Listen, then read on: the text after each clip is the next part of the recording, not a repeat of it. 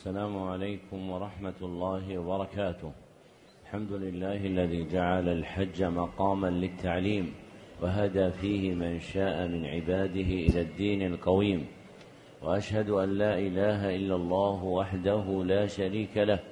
وأشهد أن محمدا عبده ورسوله صلى الله عليه وسلم ما علم الحجاج وعلى آله وصحبه خيرة وفد الحاج. أما بعد فهذا شرح الكتاب السابع من برنامج تعليم الحجاج في سنته الخامسة سبع وثلاثين وأربعمائة وألف وثمان وثلاثين وأربعمائة وألف وهو كتاب الخلاصة الحسناء في أذكار الصباح والمساء لمصنفه صالح بن عبد الله بن حمد العصيمي. نعم. بسم الله الرحمن الرحيم.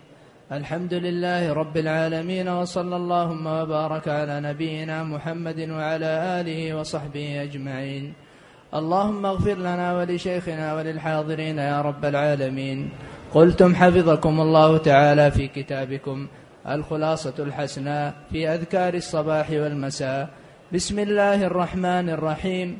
أذكار الصباح ووقتها من طلوع الفجر الثاني إلى طلوع الشمس. ابتدأ المصنف وفقه الله كتابه بالبسملة مقتصرا عليها اتباعا للوارد في السنة النبوية في مكاتباته ومراسلاته صلى الله عليه وسلم إلى الملوك والتصانيف تجري مجراها.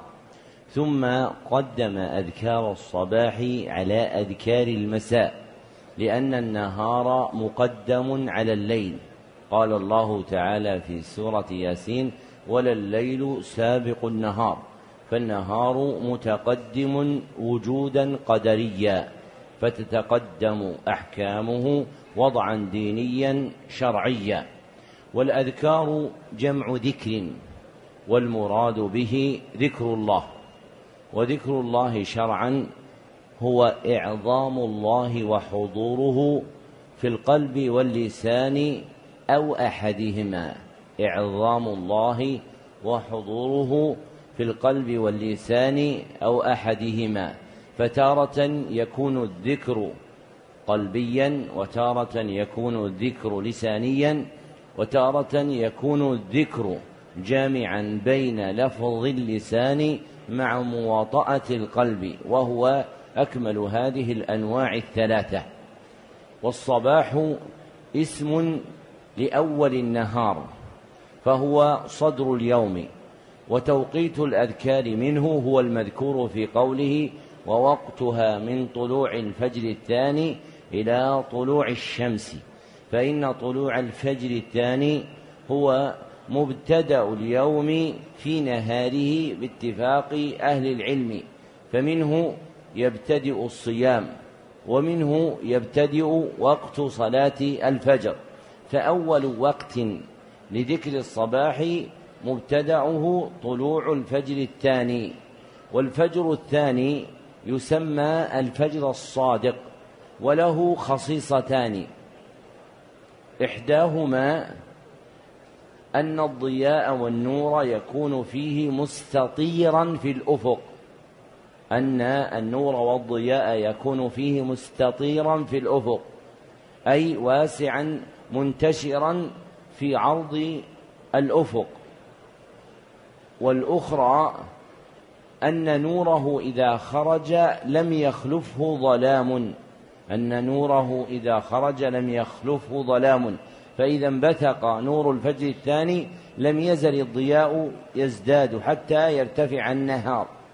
وهو مفارق بهاتين الخصيصتين الفجر الكاذب الذي يكون فيه النور مستطيلا في في طور السماء فهو يخرج طويلا مرتفعا كالعمود في السماء. وهو أيضا متبوع بظلمة فإن الفجر الكاذب يخرج معه شيء من جنس النور ثم يخلفه ظلام حتى يطلع الفجر الثاني وهو الفجر الصادق. ومنتهى أذكار الصباح هو طلوع الشمس. فإذا طلعت الشمس انتهى الوقت المؤقت شرعا لأذكار الصباح. نعم. أحسن الله إليكم. قلتم اللهم أنت ربي لا إله إلا أنت خلقتني وأنا عبدك وأنا على عهدك ووعدك ما استطعت. أعوذ بك من شر ما صنعت. أبوء لك بنعمتك علي. وأبوء لك بذنبي فاغفر لي فإنه لا يغفر الذنوب إلا أنت. مرة واحدة. هذا هو الذكر الأول من أركان الصباح أن يقول العبد اللهم أنت ربي لا إله إلا أنت إلى تمام الذكر المذكور. لحديث شداد بن أوس رضي الله عنه عند البخاري أن النبي صلى الله عليه وسلم قال سيد الاستغفار اللهم أنت ربي. الحديث حتى قال فمن قالها إذا أصبح فمات من يومه دخل الجنة ومن قالها إذا أمسى فمات من ليلته دخل الجنة. وسماه النبي صلى الله عليه وسلم سيد الاستغفار أي مقدمه وأعظمه. فأعظم ما يستغفر به الله سبحانه وتعالى هو هذا الذكر الذي نقوله صباح مساء. وقوله فيه وأنا عبدك أي باعتبار كون الذاكر رجلا فإنه يقول ذلك. وأما إذا كانت المرأة ذاكرة فلا تقل فلا تقول فلا تقول وأنا عبدك ولكنها تقول وأنا أمتك. لحديث ابن مسعود عند الترمذي وغيره وفيه قوله صلى الله عليه وسلم اللهم أنا عبدك وابن عبدك وابن أمتك. فاسم الأمة غير اسم العبد. وكذا لو قالت المرأة ما جاء في حديث ابن مسعود قالت اللهم أنا أمتك ابنة عبدك وابنة أمتك. وثبت عن أبي هريرة رضي الله عنه وسعيد بن المسيب من التابع وسعيد بن المسيب من التابعين تحويل الذكر الوارد في الرجل إلى المرأة باسم الأمة. فإذا جاءت المرأة بسيد الاستغفار لم تقل وأنا عبدك ولكنها تقول وأنا أمتك. وقوله فيه وأنا على عهدك ووعدك ما استطعت أحسن ما يفسر به العهد والوعد هو ما يلازمه العبد في جميع صلواته إذا قرأ الفاتحة فقال إياك نعبد وإياك نستعين اهدنا الصراط المستقيم صراط الذين أنعمت عليهم غير المغضوب عليهم ولا الضالين. ففي حديث أبي هريرة في صحيح مسلم أن الله سبحانه وتعالى يقول إذا قال العبد إياك نعبد وإياك نستعين قال هذا بيني وبين عبدي أي عهد بيني وبين عبدي. فإذا قال اهدنا الصراط المستقيم إلى تمام السورة قال الله هذا لعبدي ولعبدي ما سأل. فالآية المقدمة هي آية العهد والآية التي بعدها هي آية الوعد. وهو العهد والوعد الذي يكرره العبد صباح مساء. وقول العبد في العهد وأنا على عهدك ووعدك ما استطعت أي باعتبار ما أقدر عليه من الوفاء بعهدك. أي باعتبار ما أقدر عليه من الوفاء بعهدك. وباعتبار ما أقدر عليه من الوصول في درجات وعدك. وباعتبار ما أقدر عليه من الوصول في درجات وعدك.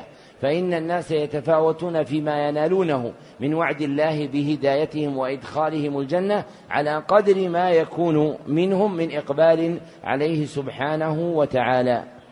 ويأتي العبد بهذا الذكر مرة واحدة إذا أصبح ومرة واحدة إذا أمسى نعم. أحسن الله إليكم. قلتم يا حي يا قيوم برحمتك أستغيث. أصلح لي شأني كله ولا تكلني إلى نفسي طرفة عين مرة واحدة. هذا هو الذكر الثاني من أذكار الصباح وهو أن يقول الذاكر يا حي يا قيوم برحمتك أستغيث. إلى تمام هذا الذكر. لحديث أنس بن مالك رضي الله عنه في ذلك عند النسائي في الكبرى وإسناده حسن. وقول العبد في هذا الذكر ولا تكلني إلى نفسي طرفة عين إعلال بالبراءة من الحول والقوة فإن العبد لا حول له ولا قوة إلا على ما أقدره الله سبحانه وتعالى عليه ووفقه إليه. وقد قال الأول إذا لم يكن من الله عون للفتى فأول ما يجني عليه اجتهاده نعم. أحسن الله إليكم. قلتم اللهم إني أسألك العافية في الدنيا والآخرة. اللهم إني أسألك العفو والعافية في ديني ودنياي وأهلي ومالي.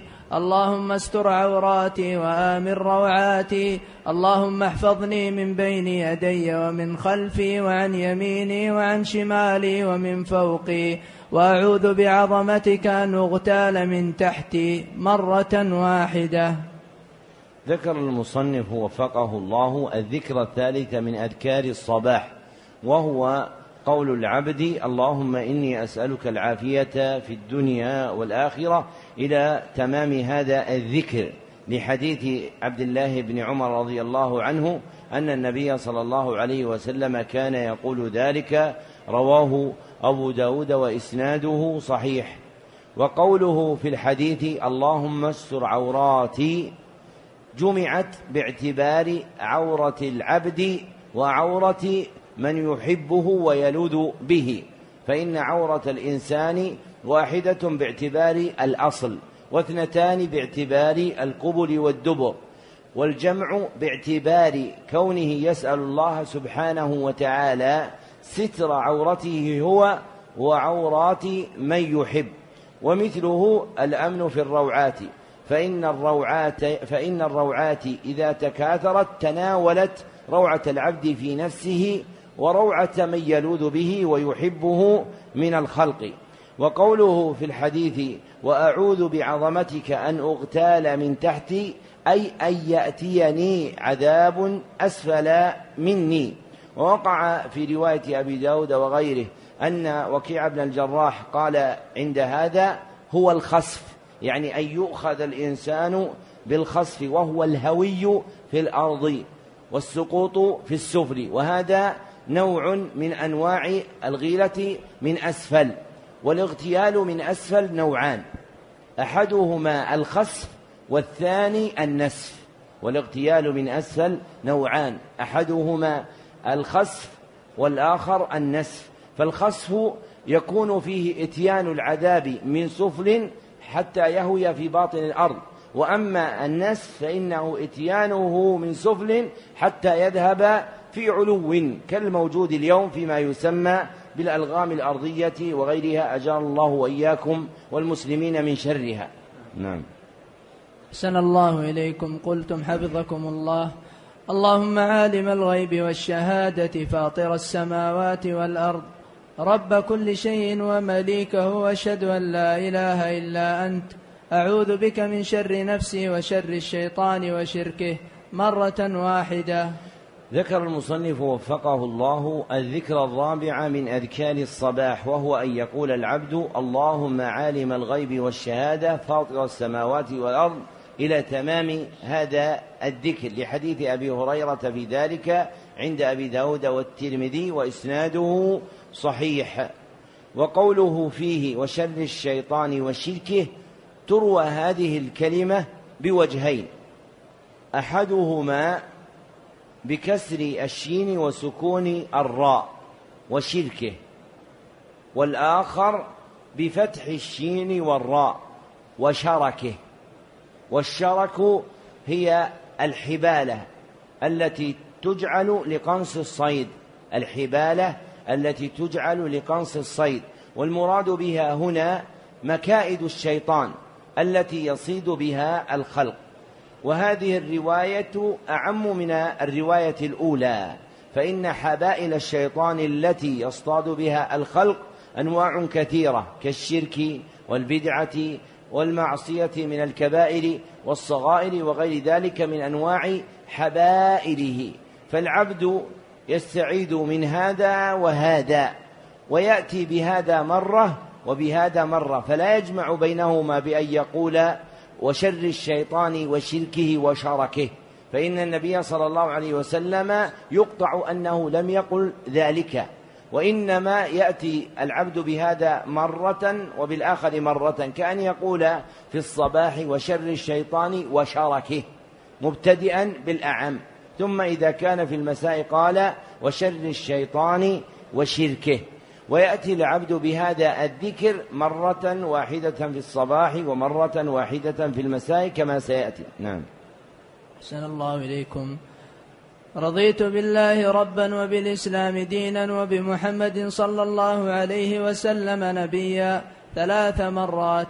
ذكر المصنف وفقه الله الذكر الخامس من أذكار الصباح وهو أن يقول الذاكر رضيت بالله ربا وبالإسلام دينا. إلى آخر هذا الذكر لحديث أبي سعيد الخدري رضي الله عنه عند أبي داود بإسناد حسن. وقوله فيه وبمحمد صلى الله عليه وسلم نبيا روي وبمحمد صلى الله عليه وسلم رسولا. والمحفوظ في هذا الحديث ذكر النبي فيقول العبد وبمحمد صلى الله عليه وسلم نبيا. ويأتي العبد بهذا الذكر ثلاث مرات. وهو مخير. إن شاء قال رضيت بالله ربا رضيت بالله ربا رضيت بالله ربا ثم جاء بالجملة الثانية ثلاثا ثم جاء بالجملة الثالثة ثلاثا. أو جاء بالجمل الثلاث في نسق واحد. فقال رضيت بالله ربا وبالإسلام دينا وبمحمد صلى الله عليه وسلم نبيا. والجمع أكمل من الإفراد لما فيه من تمام المعنى. فيقول العبد رضيت بالله ربا وبالإسلام دينا وبمحمد صلى الله عليه وسلم نبيا. نعم. أحسن الله إليكم. بسم الله الذي لا يضر مع اسمه شيء في الأرض ولا في السماء وهو السميع العليم ثلاث مرات. ذكر المصنف وفقه الله الذكر السادس من أذكار الصباح وهو أن يقول العبد بسم الله الذي لا يضر مع اسمه شيء في الأرض ولا في السماء إلى آخر الذكر الوارد لحديث عثمان رضي الله عنه عند أبي داود والترمذي أن النبي صلى الله عليه وسلم كان يقول ذلك وإسناده حسن. يقوله العبد ثلاث مرات. وفي هذا الحديث أن اسم الله سبحانه وتعالى يدفع به الشر. وجاءت دلائل أخرى أن اسم الله يستدر به الخير. فالاستعانة باسم الله تجمع أصلين عظيمين.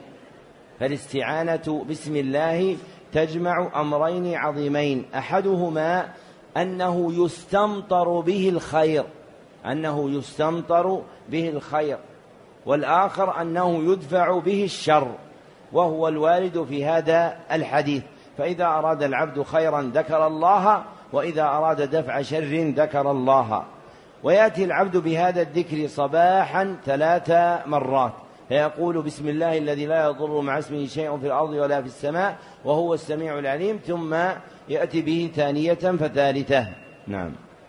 أحسن الله إليكم. لا إله إلا الله وحده لا شريك له. له الملك وله الحمد وهو على كل شيء قدير. عشر مرات. ذكر المصنف وفقه الله الذكر السابع من أذكار الصباح وهو قول العبد لا إله إلا الله وحده لا شريك له له الملك وله الحمد وهو على كل شيء قدير. عشر مرات. لحديث أبي عياش الزرقي رضي الله عنه أن النبي صلى الله عليه وسلم كان يقول ذلك إذا أصبح ويقوله أيضا إذا أمسى. رواه أصحاب السنن إلا الترمذي وإسناده صحيح. فيأتي العبد بهذا الذكر عشرا. فجعل التهليلة عشرا هو من أذكار الصباح وأذكار المساء.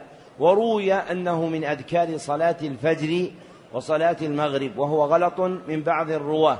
رووه بالمعنى فجعلوا الصباح لصلاة الفجر وجعلوا المغرب وجعلوا المساء لصلاة المغرب. والصباح أوسع من صلاة الفجر والمساء أوسع من صلاة المغرب. نعم. أحسن الله إليكم. سبحان الله وبحمده مئة مرة وتزيد ما شئت للإذن شرعا بالزيادة فيه. ذكر المصنف وفقه الله الذكر الثامن من أذكار الصباح وهو قول العبد سبحان الله وبحمده مئة مرة لحديث أبي هريرة رضي الله عنه في ذلك عند مسلم. ويزيد العبد فيها ما شاء للإذن شرعا بالزيادة فيها. ففي حديث أبي هريرة رضي الله عنه أن النبي صلى الله عليه وسلم لما ذكر ذلك قال لم يأت أحد بمثل ما جاء به إلا رجل. قال مثل ما قال أو زاد عليه. فقوله صلى الله عليه وسلم زاد عليه يتناول الإذن بالزيادة على عدد المئة. وقوله زاد عليه له معنيان.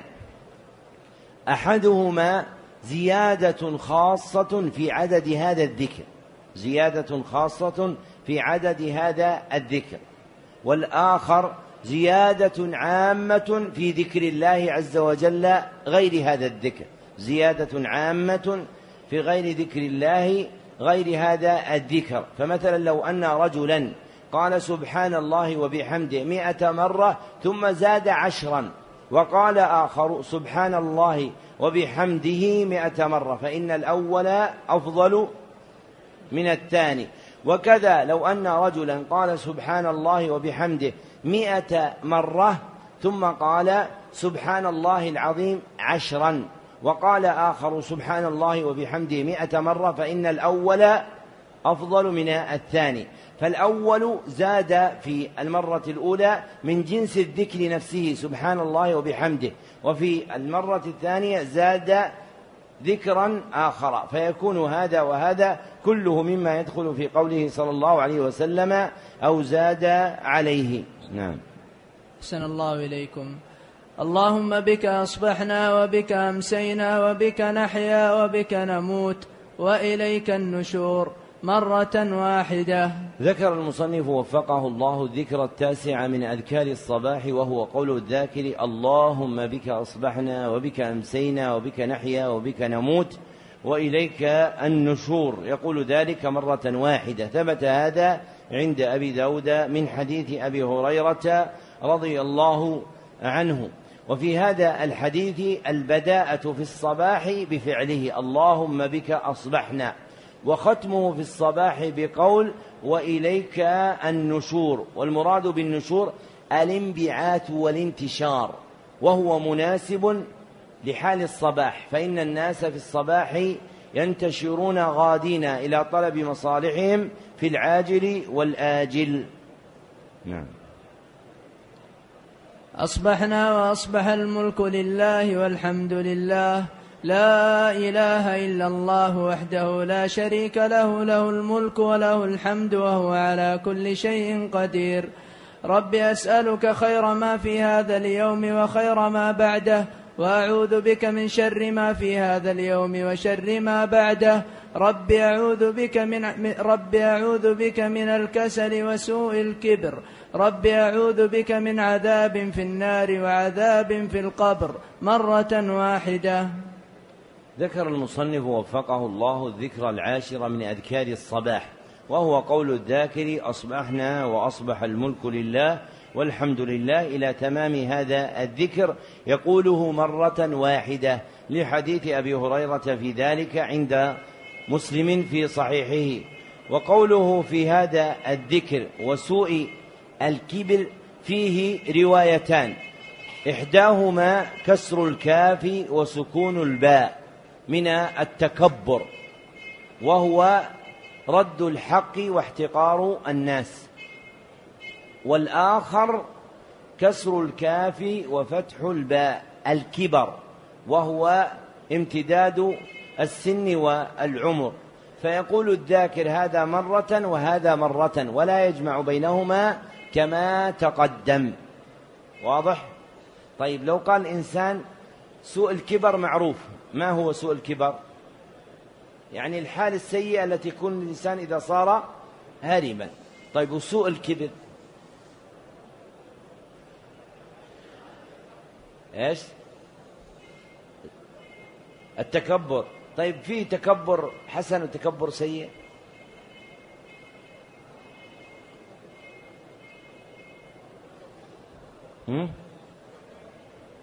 فقير متكبر. إيش؟ مع الكفار. أحسنت. هذا وجه. ويقال أن قوله صلى الله عليه وسلم وسوء الكبر له معنيان. أحدهما أنه من إضافة الشيء إلى صفته. فتقدير الكلام الكبر السيء. فتقدير الكلام الكبر السيء. أنه من إضافة الشيء إلى صفته. فتقدير الكلام الكبر السيء والآخر أن المراد به الكبر الذي يبغضه الله سبحانه وتعالى وهو التكبر على المسلمين. وأما التكبر الذي يحبه الله كالتكبر على الكافرين ولا سيما في الجهاد فهذا مما لا يدخل في هذا الحديث. نعم. أحسن الله إليكم. اللهم ما أصبح بي من نعمة أو بأحد من خلقك فمنك وحدك لا شريك لك. فلك الحمد ولك الشكر مرة واحدة. ذكر المصنف وفقه الله الذكر الحادي عشر من أذكار الصباح وهو قول العبد اللهم ما أصبح بي من نعمة أو بأحد من خلقك فمنك وحدك لا شريك لك. فلك الحمد ولك الشكر مرة واحدة. ثبت هذا عند أبي داود والنسائي في السنن الكبرى من حديث عبد الله بن غنام البياضي رضي الله عنه وهو حديث صحيح يقوله العبد مرة واحدة.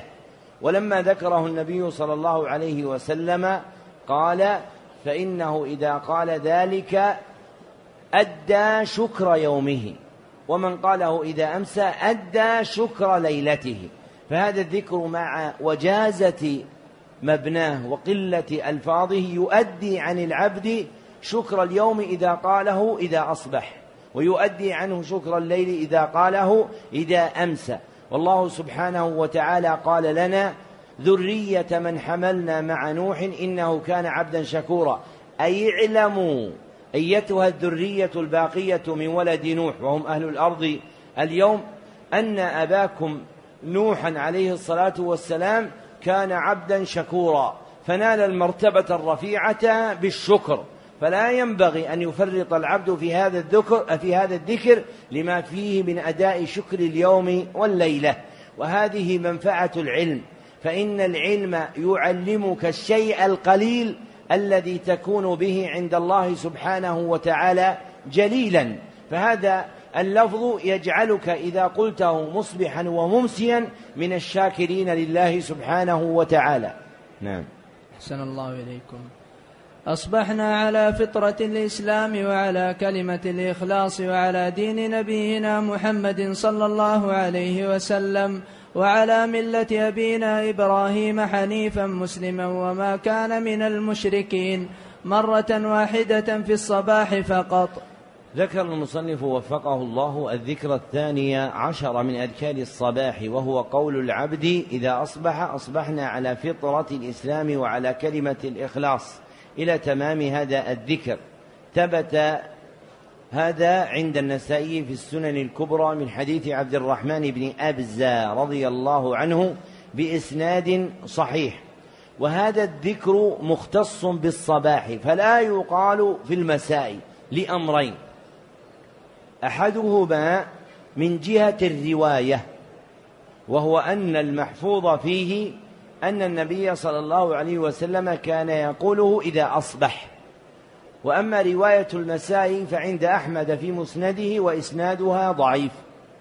والآخر من جهة الدراية فهذا الذكر مشتمل على تجديد العهد مع الله سبحانه وتعالى. والمناسب لتجديد العهود هو وقت الانبعاث والانتشار وهو وقت الصباح. نعم.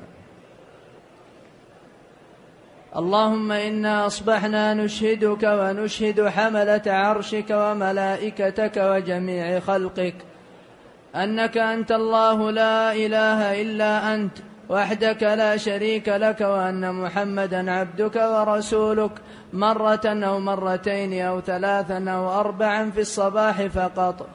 ذكر المصنف وفقه الله الذكر الثالث عشر من أذكار الصباح وهو قول الذاكر اللهم إنا أصبحنا نشهدك ونشهد حملة عرشك وملائكتك وجميع خلقك أنك أنت الله لا إله إلا أنت. إلى تمام هذا الذكر. ثبت هذا عند أبي داود والبخاري في الأدب المفرد من حديث أنس رضي الله عنه وهو حديث حسن. وفيه أن العبد إن قاله مرة واحدة عتق ربعه من النار وإن قاله مرتين عتق نصفه وإن قاله أربعا عتق كله. فعلم من لفظ الحديث أمران غير مذكورين فيه. أحدهما أنه لو قاله ثلاثا فإنه يعتق منه ثلاثة أرباعه. وترك ذكره في الحديث لأن مجموع المذكور أولا وهما الربع والنصف يكون ثلاثة أرباع فترك للعلم به. والآخر أن العبد مخير في ذلك فإن شاء أعتق ربع نفسه بقوله مرة وإن شاء أعتق نصفها بقوله مرتين وإن شاء أعتق ثلاثة أرباعه بقوله ثلاث مرات وإن شاء أعتق نفسه أجمع بقوله أربع. فالأكمل أن يأتي العبد بهذا الذكر أربع مرات. وهذا الذكر أيضا مما يقال في الصباح دون المساء. فهو الوارد في الحديث من وجه صحيح محفوظ. وأما ذكر المساء فلا يصح. نعم. أحسن الله إليكم. قلتم أذكار المساء ووقتها من غروب الشمس إلى غياب الشفق الأحمر وهو ابتداء وقت العشاء. لما فرغ المصنف وفقه الله من ذكر أذكار الصباح وقدمها لماذا؟ لماذا قدم أذكار الصباح؟ لأن النهار متقدم على الليل قدرا فتتقدم أحكامه شرعا ذكر في هذه الجملة أذكار المساء ثم عين وقته فقال ووقتها من غروب الشمس إلى غياب الشفق الأحمر وهو ابتداء وقت العشاء فإن المساء في خطاب الشرع ولغته يراد به ما بعد غروب الشمس. واسم المساء في لسان العرب أوسع من هذا فإن العرب يقولون إذا زالت الشمس أمسينا. وأما لغة الشرع فاسم المساء فيها مختص بالليل. وهذا من القواعد النافعة في فهم خطاب الشرع في القرآن والسنة وهو معرفة لغة الشرع. أشار إلى هذا ابن تيمية والشاطبي في آخرين وسبق أن ذكرت لكم مثلا له أن اسم النفير في كلام العرب هو الانبعاث والخروج لكنه في لغة الشرع يراد به الجهاد كقوله تعالى انفروا خفافا وثقالا أي يخرجوا إلى الجهاد وكقوله صلى الله عليه وسلم وإذا استنفرتم فانفروا متفق عليه من حديث ابن عباس. أي إذا دعيتم إلى الجهاد فاخرجوا إلى الجهاد. ومن هذا الجنس اسم المساء في خطاب الشرع. ففي حديث عثمان عند أبي داود وغيره ما من عبد يقول صباح كل يوم ومساء كل ليلة. بسم الله الذي لا يضر مع اسمه إلى آخره. فأضاف النبي صلى الله عليه وسلم المساء إلى الليلة. والليلة باتفاق أهل العلم إنما تكون بعد غروب الشمس. وفي حديث شداد بن أوس عند البخاري في سيد الاستغفار وإذا قالها إذا أمسى فمات من ليلته دخل الجنة فجعل قولها بالمساء معلقا بكون الموت بكون العبد يموت في الليلة. إلى غير ذلك من الأدلة البينة الواضحة أن اسم المساء في خطاب الشرع مختص بما يكون بعد غروب الشمس. ومنها أدلة في الأذكار خاصة. ومنتهى وقت صلاة وقت أذكار المساء بعد غروب الشمس هو وقت العشاء الذي ذكره بقوله إلى غياب الشفق الأحمر. لأن الليل والنهار ساعات فالنهار اثنا عشر ساعة والليل اثنا عشر ساعة. وثبت هذا عن النبي صلى الله عليه وسلم. وساعات العرب ليست ساعاتنا فهي ساعات أحوال زمنية. فاختلاف الحال من حال يسمى ساعة. فيقولون مثلا من ساعات الليل الهزيع والسحر. إلى آخر ما هو عندهم. وكذلك يقولون في في ساعات الصباح الغدوة والبكرة والضحى إلى آخر ما ذكروه في ساعات النهار عندهم. فساعة ذكر المساء تنتهي بغياب الشفق الأحمر فإنه شروع في الخروج من وقت عرف أن الأذكار محل له فيكون منتهى ما عرفنا من كون هذا الوقت ينتهي إلى غياب الشفق الأحمر الذي هو ابتداء وقت صلاة العشاء. نعم. أحسن الله إليكم. اللهم أنت ربي لا إله إلا أنت خلقتني وأنا عبدك وأنا على عهدك ووعدك ما استطعت. أعوذ بك من شر ما صنعت وأبوء لك بنعمتك علي وأبوء لك بذنبي فاغفر لي فإنه لا يغفر الذنوب إلا أنت. مرة واحدة. يا حي يا قيوم برحمتك أستغيث أصلح لي شأني كله ولا تكلني إلى نفسي طرفة عين مرة واحدة. اللهم إني أسألك العافية في الدنيا والآخرة. اللهم إني أسألك العفو والعافية في ديني ودنياي وأهلي ومالي. اللهم استر عوراتي وآمن روعاتي. اللهم احفظني من بين يدي ومن خلفي وعن يميني وعن شمالي ومن فوقي. وأعوذ بعظمتك أن أغتال من تحتي مرة واحدة. اللهم عالم الغيب والشهادة فاطر السماوات والأرض. رب كل شيء ومليكه وأشهد أن لا إله إلا أنت. أعوذ بك من شر نفسي وشر الشيطان وشركه مرة واحدة. رضيت بالله ربا وبالإسلام دينا وبمحمد صلى الله عليه وسلم نبيا ثلاث مرات. بسم الله الذي لا يضر مع اسمه شيء في الأرض ولا في السماء وهو السميع العليم. ثلاث مرات. لا إله إلا الله وحده لا شريك له له الملك وله الحمد وهو على كل شيء قدير. عشر مرات. سبحان الله وبحمده. مئة مرة وتزيد ما شئت للإذن, للإذن شرعا بالزيادة فيه. اللهم بك أمسينا وبك أصبحنا وبك نحيا وبك نموت وإليك المصير مرة واحدة. أمسينا وأمسى الملك لله والحمد لله لا إله إلا الله وحده لا شريك له. له الملك وله الحمد وهو على كل شيء قدير. رب أسألك خير ما في هذه الليلة وخير ما بعدها وأعوذ بك من شر ما في هذه الليلة وشر ما بعدها. رب أعوذ بك من الكسل وسوء الكبر. رب أعوذ بك من عذاب في النار وعذاب في القبر مرة واحدة. اللهم ما أمسى بي من نعمة أو بأحد من خلقك فمنك وحدك لا شريك لك فلك الحمد ولك الشكر مرة واحدة. أعوذ بكلمات الله التامات من شر ما خلق مرة واحدة في المساء فقط. ذكر المصنف في الجملة المتقدمة قبل الذكر الأخير أحد عشر ذكرا مما تقدم قوله في الصباح فهي تارة تقال كما هي من غير تحويل ولا تغيير كسيد الاستغفار. وتارة تكون بتغيير اسم الصباح إلى الإمساء.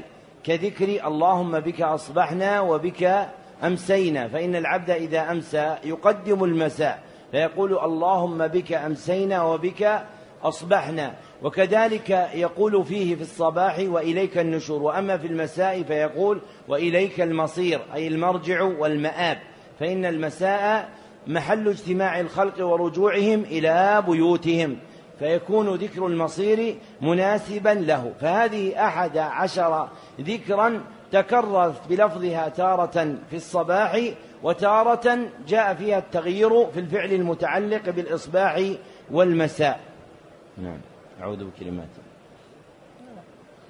أعوذ بكلمات الله التامات من شر ما خلق مرة واحدة في المساء فقط. هذا هو الذكر الثاني عشر من أذكار المساء وهو قول العبد أعوذ بكلمات الله التامات من شر ما خلق. لحديث أبي هريرة في صحيح مسلم أن العبد يقوله إذا أمسى مرة واحدة. ووقع عند الترمذي أنه يقوله ثلاثا وهي رواية ضعيفة. فهذا الذكر يؤتى به مساء بمرة واحدة لا ثلاث ولا يؤتى به صباحا. نعم. تنبيه لا يلزم ترتيبها كما ذكر وغايته الإعانة على حفظها. تنبيه آخر من اعتادها فنسيها أو شغل عنها بلا تفريط حتى خرج وقتها قالها بعده. وكتبه صالح بن عبد الله بن حمد العصيمي غفر الله له ولوالديه ولمشايخه وللمسلمين. ضحوة الأحد تاسع عشر ذي الحجة سنة ثلاث وثلاثين بعد الأربعمائة والألف. ختم المصنف وفقه الله بذكر تنبيهين أحدهما أن سياق هذه الأذكار المثبتة في الكتاب أو غيره لا يلزم اتباعه. فإن شئت قدمت وإن شئت أخرت. وإنما أثبت على هذه الصورة لأجل تيسير التعليم وهذا مقصد حسن. والتنبيه الآخر أن العبد إذا شغل عن هذه الأذكار أي بلا تفريط وإنما غلب على ذلك كنسيان وشغل ونحوه فإنه يأتي بها إذا ذكرها. فلو قدر أن أحدا نسي أذكار الصباح لشغل عرض له بعد فراغه من صلاة الفجر فلم ينتبه لذلك إلا بعد طلوع الشمس وبلوغها الساعة التاسعة. فإنه حينئذ يأتي بهذه الأذكار في الوقت الذي ذكره. وكذا لو أنه نسي ذكر المساء حتى دخل منتصف الليل في الساعة الثانية عشرة فإنه حينئذ يأتي به إذا ذكره. واضح؟ طيب ما هو منتهى الإتيان؟ طيب هذا إنسان بعد الفجر نسيه ذكرها الساعة التاسعة جاء به. طيب حتى متى يستدرك؟ وكذا صاحب المساء حتى متى يستدرك؟ نعم لا حتى يدخل ذكر المساء. والجواب أن من شغل عن ذكر الصباح ففاته محله استدركه ما لم يدخل وقت ذكر المساء. وكذلك من فاته ذكر المساء ثم ذكره بعد وقته استدركه ما لم يدخل وقت ذكر الصباح. فلو أن أحدا نسي أذكار المساء هذه الليلة ثم بعد صلاة الفجر ذكر أنه لم يأتي بأذكار المساء فحينئذ يكون المحل قد شغل شرعا بغيرها من الذكر وهو ذكر الصباح فيأتي به ولا يأتي بما مضى. وهذا آخر البيان على هذه الجملة من الكتاب بما يناسب المقام. اكتبوا طبقة السماع. سمع علي جميع الخلاصة الحسناء بقراءة غيره. صاحبنا فلان بن فلان. يكتب اسمه تاما فتم له ذلك في مجلس واحد بالميعاد المثبت في محله من نسخته وأجزت له روايته عني إجازة خاصة من معين لمعين في معين. والحمد لله رب العالمين. صحيح ذلك وكتبه صالح بن عبد الله بن حمد العصيمي ليلة الثلاثاء التاسع والعشرين ولا؟ غدا. ثلاثين ها؟ ليلة الثلاثين من شهر ذي القعدة. سنة ثمان وثلاثين وأربعمائة وألف في المسجد الحرام بمدينة مكة المكرمة.